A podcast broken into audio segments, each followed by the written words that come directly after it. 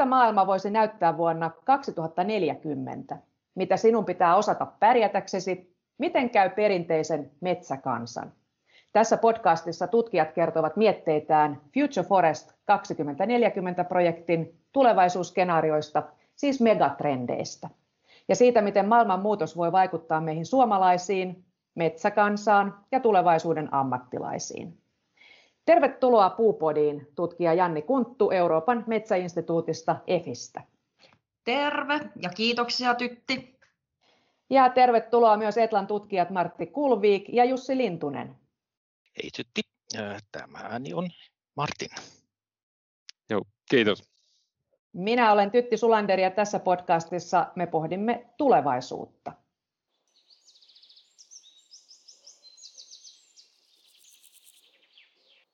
Future Forest 2040 tutkimushanke on kiinnostava monivuotinen hanke, jossa ennakoidaan, miten metsäala ja siihen liittyvät tuotteet ja palvelut tai puun käyttö muuttuvat lähivuosikymmeninä. Hankkeen rahoittajana on Metsämiesten säätiö, ja tutkimuksesta saat lisää tietoa niin EFin kuin Etlankin nettisivuilta. Mutta Janni, eräässä hankkeen työpajassa te loitte jo tulevaisuusskenaarioita ja suureksi teemaksi yhdeksi sellaiseksi nousi digitalisaatio ja tekoäly. Kerro vähän, minkälaisia skenaarioita loitte ja mitä voimme tulevaisuudessa odottaa siis? Mitä metsästä tulee? No tähän minä voisin vähän sen verran pohjustaa, että se, miten me luotiin noita skenaarioita, niin lähti oikeastaan tuommoisista trendeistä, mitä voi ihan yleisesti globaalisti olettaa koska niiden mukaanhan meidän elämä muotoutuu, että mitä meillä tulee nämä tämmöiset suuret trendit olemaan tulevaisuudessa. Ja yllätys, yllätys, digitalisaatio ja tekoäly oli aika suuressa roolissa kaikissa niissä meidän luoduissa skenaarioissa. Nämä on siis eräitä tulevaisuuden kuvia, mitkä vois toteutua vuoteen 2040. Mutta esimerkiksi yhdessä skenaariossa oli paljon pohdintaa, että digitalisaation kautta ihmiset pystyisivät tulevaisuudessa niin kuin kokemaan etänä myös muissa maissa asuvien vaikeudet, niin silloin tämmöinen niin kuin yleinen empatia lisääntyisi ja maat alkaisi puhaltaa yhteen hiileen. Ja no meillähän jokaisessa skenaariossa oli yhteistä nuo rajut luonnonolosuhteet ilmastonmuutokseen liittyen ja tämmöinen elintilan väheneminen sekä myöskin tämmöiset konfliktit, eli tämmöisiä aika negatiivisia aspekteja, mutta sitten yhdessä korostuu tekoälyn merkitys siinä mielessä, että se valjastettaisiin vetoamaan ihmisten tunnetiloihin ja sellaiseen ymmärrykseen toisten oloja kohtaan, mikä sitten pystyisi muuttamaan sen tilanteen aivan toisin. Mm, Eli... tämä, on, tämä on tosi kiinnostavaa. Eli siis te mietitte jonkinlaista totaalista kulttuurin muutosta, niinkö? Joo, kun kukaan ei enää ajas pelkkää omaan etuaan kansallisella tasolla tai myöskään yksilötasolla, niin siinä tapauksessa tämmöinen ongelmanratkaisu tapahtuisi älyttömän tehokkaasti.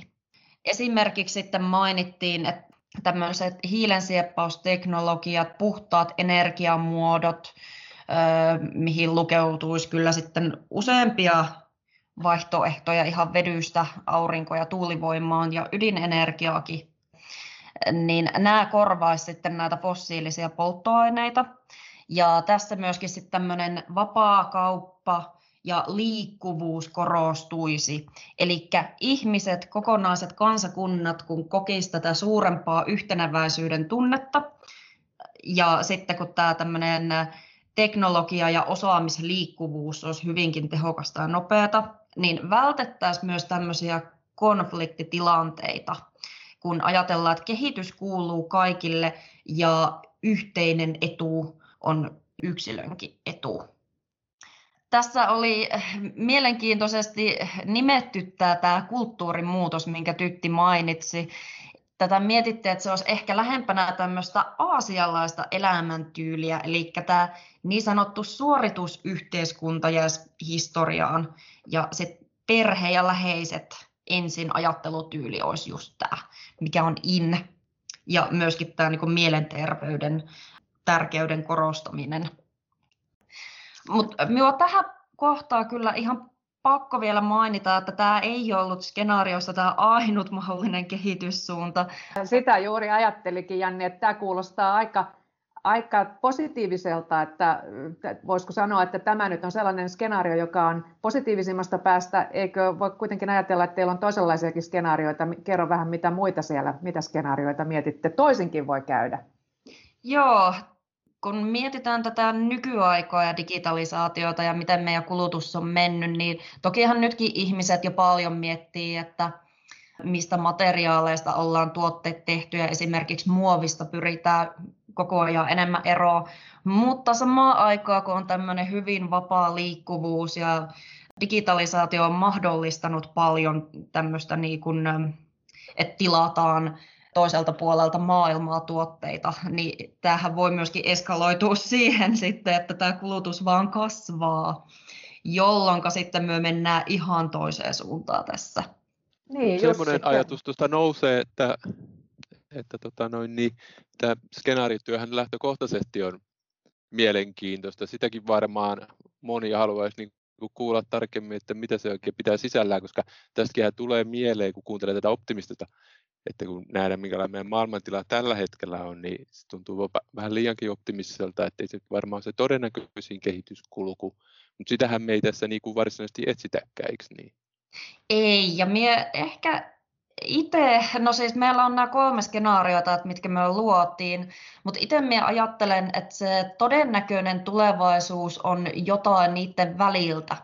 Tai samaan aikaan joissain paikoissa sitten voi lisääntyä tämmöinen ylikulutus ja toisissa paikoissa taas sitten ihmiset saattaa ajatella enemmän tuota kestävyyttä ja olla enemmän tämmöisiä niin kuin luonnonläheisiä näissä kehityskuluissa, mutta joo, meillähän, kun puhutaan skenaarioista, niin ei meillä ole tämmöistä kristallipalloa, että mistä me nähtäisiin, että mitä tulee tapahtumaan, vaan me nimenomaan näissä pyritään selvittämään, että mitkä olisi ne kehityspolut. Nämähän muuttuu nämä skenaariot ihan hyvinkin pienestä syy-seuraussuhteesta aivan toiseksi.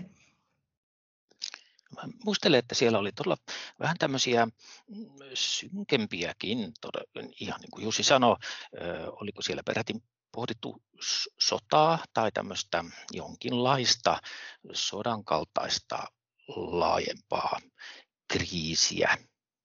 Ne- negatiivisena skenaariona. Mm.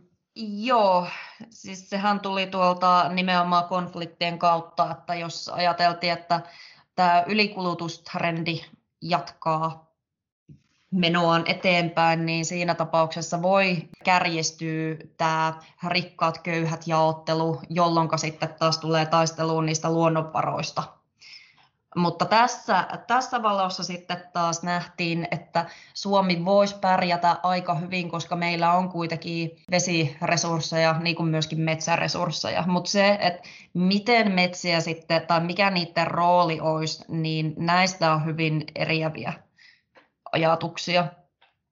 Huonossa skenaariossa ehkä sitten Suomella ei enää jää mahdollisuuksia säästää niitä metsiä vaikkapa just virkistyskäyttöön tai muuhun, vaan ne kuluu ehkä poliittisista paineista tai, tai muusta johtuen tämmöiseen tuhlailevaan elämään tai jopa sitten kriisien ratkomiseen muilla keinoin, kuten Clausewitz taitaa kuuluisessa kirjassaan asian ilmaista.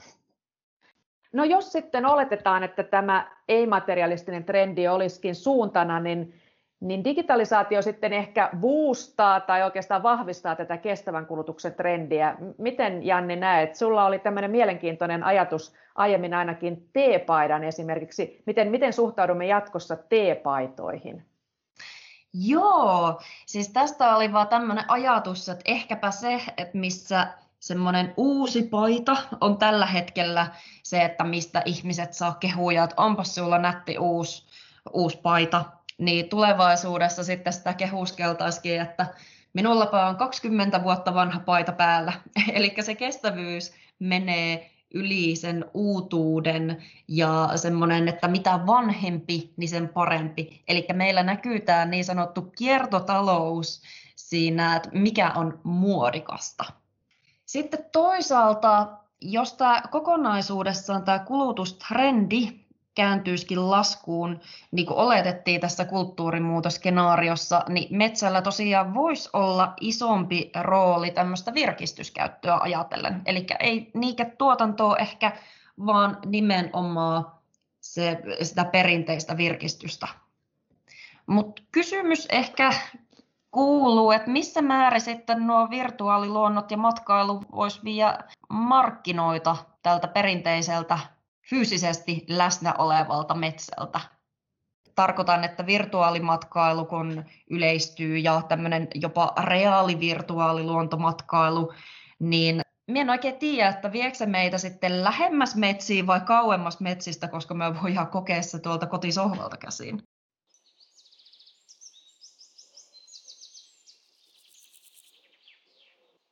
Jussi Lintunen, sinä työskentelet Tetlassa ilmastopolitiikan parissa. Miltä tuo Jannin mainitsema virtuaalimatkailu sinusta kuulostaa, jos metsään mentäisiinkin virtuaalisesti? No näin ilmastonmuutoksen hillinnän kannaltahan se kuulostaa, kuulostaa järkevältä, jos se, sen avulla voidaan vähentää esimerkiksi lentomatkailua, kun ei tullakaan kaukomaalta metsiä ihmettelemään, vaan se voidaan tehdä kotoa virtuaalisesti ja jo nykyään on niin tutkimuksessa havaittu, että tällainen virtuaalinen metsäkokemus on, on sen verran niin kuin ihmistä oikeaa metsäkokemusta lähellä, että se laskee stressitasoa jopa niin, että sitä voisi esimerkiksi työlomassa niin taukona mennä metsään, katsoa metsävideoa ja kuunnella metsän ääniä. Se alentaa stressitasoa. Että vähän itse sitten mietin sitä, että jos jos sitten kuitenkin on mahdollisuus myös siihen oikeaan metsäkokemukseen, jossa pääsee kävelemään siellä pehmeällä sammalilla ja haistaa ne tuoksut sieltä, ja, niin, niin onko se sitten kuitenkin jotenkin ehkä sitten tämmöisen rikkaamman väen kokemus, he menee silti vielä paikan päälle, ja ne, jotka tyytyy tähän virtuaalielämykseen, niin onko se sitten mahdollisesti kuitenkin niin vähän alemman luokan kokemus. En tiedä, sehän tietenkin nämä teknologiat kehittyy, niin sehän voi olla niin autenttinen, että sitä eroa edes huomaa. Digitaalimetsässä ö, ollaan itse asiassa varsin konkreettisella yllättävälläkin tasolla, koska mulle, mä, minä pääsin mukaan ö, yhden Suomen metsäyhtiön mm, tekemään hankkeeseen tai, tai koehenkilöksi, jossa minut vietiin omaan metsääni digitaalisesti ja sain siellä kulkea ja katsoa, miltä se näyttää. Tämä tapahtui mm, kaupunkiseudulla ja, ja metsäpläntti, niin sellainen on taas Haminan suunnalla. Ja se elämys todella oli, ihan niin kuin Jussi kuvaat, sellainen hyvin rauhoittava ja seesteinen, äärimmäisen miellyttävä ja virkistävä. Ja tuollakin tämä on siis jo olemassa olevaa teknologiaa. Olin, olin ihan konkreettisesti sisällä siinä omassa metsässä ja, ja kuljen sitten eteenpäin. Jos voi kysyä, oliko se tota, noin niin semmoinen videokuvaan, semmoinen 360 astetta perustuva ratkaisu vai oliko se jotenkin tietokoneella mallinnettu se jotenkin mittausten pohjalta se metsä? Onko sinulla siitä tietoa? Kyllä, joo, se oli 3D-laseella toteutettu ja se oli digitaalisesti mallinnettu. Tästä pitää muistaa myöskin se, että nyt me puhutaan vuodesta 2040, että meillä on aikamoiset harppaukset sinne, että se voi tuntua hyvinkin todelliselta siinä vaiheessa. Se voi myöskin olla, että tämmöinen ihan perinteinen luontoympäristö alkaa houkuttelee ihmisiä. Nyt mikäli nämä tämmöiset negatiiviset piirteet toteutuu, mikä on hyvin todennäköistä myöskin, että meillä elintila kapenee globaalisti entisestään, niin meillä ei vaan yksinkertaisesti riitä myöskään elintila siihen, että kaikki asuu siellä kaupungissa, tai sitten me ollaanko sillit purkissa. Eli pakostihan se varsinkin Suomen osalta sitten menisi siihen, että meillä sitten lisääntyy myöskin tämä maaseutuasuminen ei, ei ole mahdollista, että kun meitä on maailmassa niin paljon ihmisiä, että me kaikki ja kaikki myöskin ne, ketkä sitten tulee pakenee niitä heikentyneitä elinolosuhteita, niin keskittyisi pelkästään sinne kaupunkialueelle.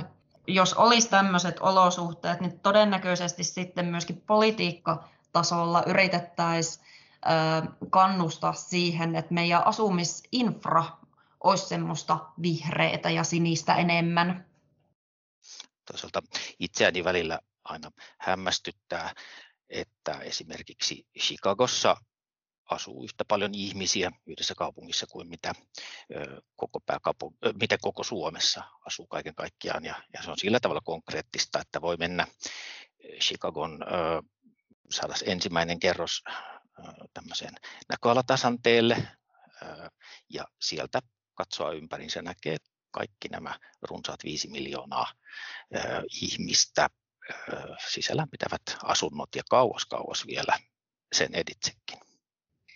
En tiedä, että mitä työnnäette tämän asian, mutta minulle tuli ihan ensimmäisenä mieleen, että tämä varmaan sitten vahvistaisi tuota meidän maaseutujen vetävyyttä ja monipuolistaisi sitä tuotantoa. Eli kun meillä nämä kouluttautuneet nuoret ei lähtisikään sinne kaupunkiin, vaan ne jäisi sinne lähelle sitä luontoa, niin meillä voisi olla sekä virkistyskäyttöä metsien kautta, että sitten tätä perinteisempää puupohjaista tuotantoa. Mutta sitten taas se mahdollistaa sen, että meillä ei ole pelkästään se sellutehdas, mikä seisoo siinä, vaan meillä olisi niin paljon sitä osaamista, että me voidaan tuottaa vaikka lääkkeitä siitä, voidaan tehdä puukomposiitteja, mistä tehdään vaikka autorunkoja, on sitten tekstiilituotantoa, suunnittelijoita, et meillä tavallaan niin monipuolistuisi tämä tuotantoskaala sen myötä, että me saadaan tämä osaaminen myöskin muualle kuin sinne kehä kolmosen sisälle, jos saatte kiinni tästä minun ajatuksesta.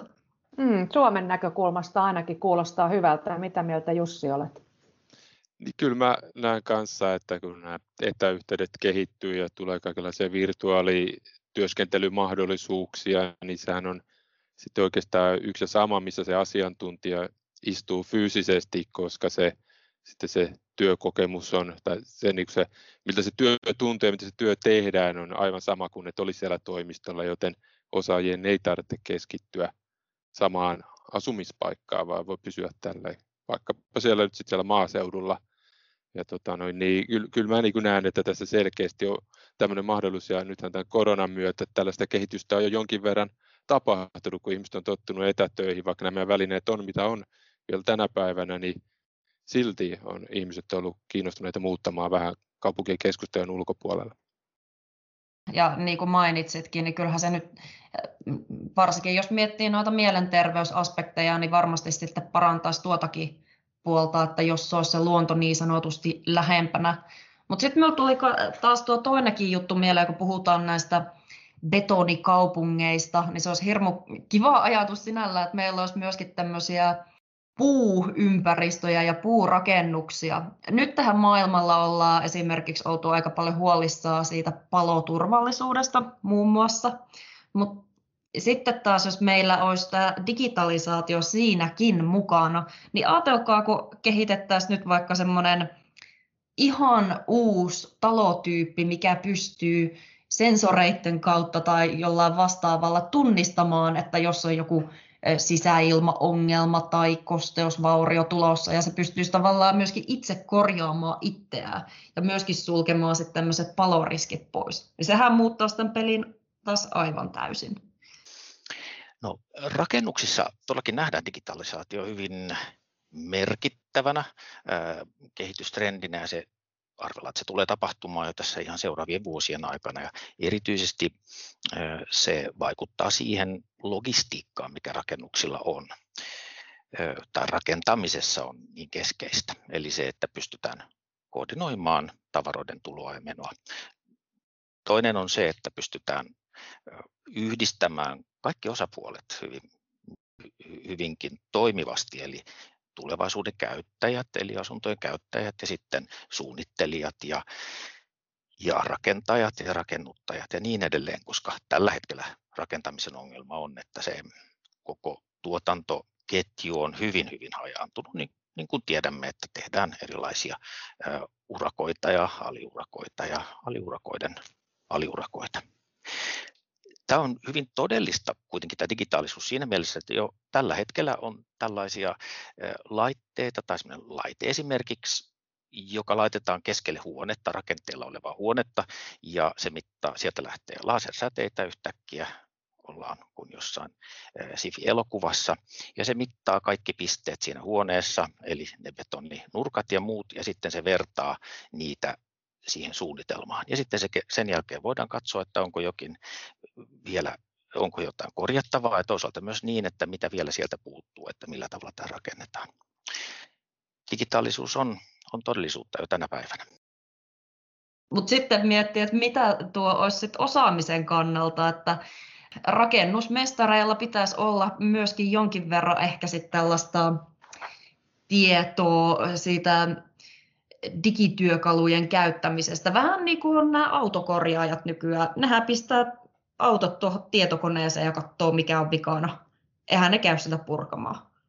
Niin, eli IT-taidot tulevat yhtä tärkeiksi tulevaisuudessa, jos nyt kärjistään, kuin vaikka ruotsin kieli tänä päivänä. Oletteko sitä mieltä? Kyllä minä voisin kuvitella, että se jollain tapaa korostuu. En tietysti ehkä kielitaitoja täysin voi korvata, tai itse asiassa nyt tuli tämmöinen hauska juttu mieleen, kun itsekin olen välillä käynyt tuolla maailmalla reissussa ja läheskään joka maastahan ei puhuta englantia. Niin nyt siellä on muodostunut äärettömän hyödylliseksi nämä kaikki kääntötyökalut, nämä sovellukset puhelimissa. Et sinun ei itse asiassa tarvitse edes osata niin hyvistä, ei tarvitse olla suoraa yhtenäistä kieltä, kun sinulla on tämä työkalu, mikä kääntää sinun äidinkielen puheen heidän äidinkielen puheeksi. Ja kyllä tuo ohjelmointi, niin kyllä minä näkisin, että kyllä siitä tulee vielä tärkeämpi, mutta ei toki voi olettaa, että kaikista tulisi ohjelmoijia. Mulla on tässä kyllä kans, mä niin komppaan sua ihan täysin, että mäkin mietin, että, että näitä kielitaito, niin että sillä on niin oma merkitys, että tämä, tässäkin skenaariossa kaikki ihmiset on niin kuin, koko maailmassa niin kuin, ollaan niin yhdessä. Ja on paljon tämmöistä virtuaalimatkailua ja muuta, on kontakteja kaikkialle ympäri maailman. Niin siitä tulee niin mieleen, että kyllä tavallistakin kielitaitoa osataan, mutta kun se digitalisaatio hoitaa myös sitä, eli, eli just tulee nämä, että se ohjelmat automaattisesti kääntää sen mun pajatuksen niin sitten sille vieraalle kielelle, eikä mun tarvitsekaan osata niitä vieraita kieliä. No sitä tästä tulee tietenkin kysymys, että missä vaiheessa niin ohjelmointikieletkin on jotenkin niin selkeitä, että niillä hyvin yksinkertaisella tavalla ilmoitetaan, että mitä sä haluat tehtävän, ja se tuottaa sen koodin automaattisesti, ettei sun tarvitse tuntea sitä syntaksia välttämättä, että mitä just se ohjelmointikieli vaatii. Että kyllä tämä digitalisaatio tässä niin kuin kaikkea kielitaito tarvetta vähentää. No joo, ja sitten kun me mietitään ihan tämmöistä niin osaamispuolta, Suomessa, niin tämähän myöskin mahdollistaa sitten sen, että meille tulee vastaavasti muualta maailmasta sitten osaamista myöskin. Suomesta lähtee maailmalle osaajia ja meille tulee sitten vastaavasti, jos tämä liikkuvuus nyt olisi näin nopeata. Nyt tähän meillä varsinkin, että mitä tulee puupohjaiseen tuotantoon, niin on ollut pitkään huolena että kun tämä uudistuu niin nopeasti, tämä meidän tuotantopaletti, meillä on puupohjaisia lääkkeitä, puupohjaisia tekstiilejä, puupohjaisia autoja, lentokoneen runkoja, että et tota, onko meillä niitä osaajia, mutta tämähän muuttaa toki, toki sen pelin. Mitä mieltä te olette? Onko tulevaisuus itse asiassa sittenkin ollaan sen valoisan skenaarion äärellä tässä? No tässä mielessä minä ainakin sanoisin, että kyllä. En tiedä komppaako Jussi, mutta minä, minä sanoisin näin, että ehdottomasti. Sekin on jo yksi semmoinen positiivinen aspekti. Ajatellaan, no, nyt voidaan ottaa esimerkiksi sitten vaikka tämmöinen perinteinen ammatti ja muun muassa Uudessa-Seelannissa olin siellä yhdessä konferenssissa, niin siellähän on äärimmäisen vaaralliset hakkuuolosuhteet. Ja siellä tapahtuu näitä ihan työtapaturmakuolemiakin ihan älytön määrä nimenomaan metsurihommissa. Mutta nyt jo oltiin kehitetty esimerkiksi semmoisia hakkuukoneita, että mitkä menee ilman kuskia sinne jyrkkiin rinteisiin, hoitaa homman. Ja se metsuri itse asiassa on tyytyväisesti siellä toimistolla tai miksei vaikka kotisohvalla katsomassa, että kaikki sujuu niin kuin pitääkin. Joo, kyllä ehdottomasti me ollaan niin kuin optimistisen skenaarion äärellä tässä, että tämä digitalisaatio ja automatiikka ja tekoäly ratkoo kyllä paljon meidän ongelmia mahdollistaa tätä elämänlaadun parantamista. Hyvä. Kiitos Janni Kunttu Euroopan metsäinstituutista, kiitos Martti Kulvik ja Jussi Lintunen Etlasta ja kiitos myös sinulle, joka kuuntelit tätä puupodia. Lisää tietoa Future Forest 2040 tutkimushankkeesta saat siis Etlan ja EFin nettisivuilta. Tämän jakson aiheena oli digi. Ensi kerralla pohdimme kiertotaloutta ja kemiaa eli startuppien Suomea. Pysy mukana. Puupodi, mitä metsästä tulee?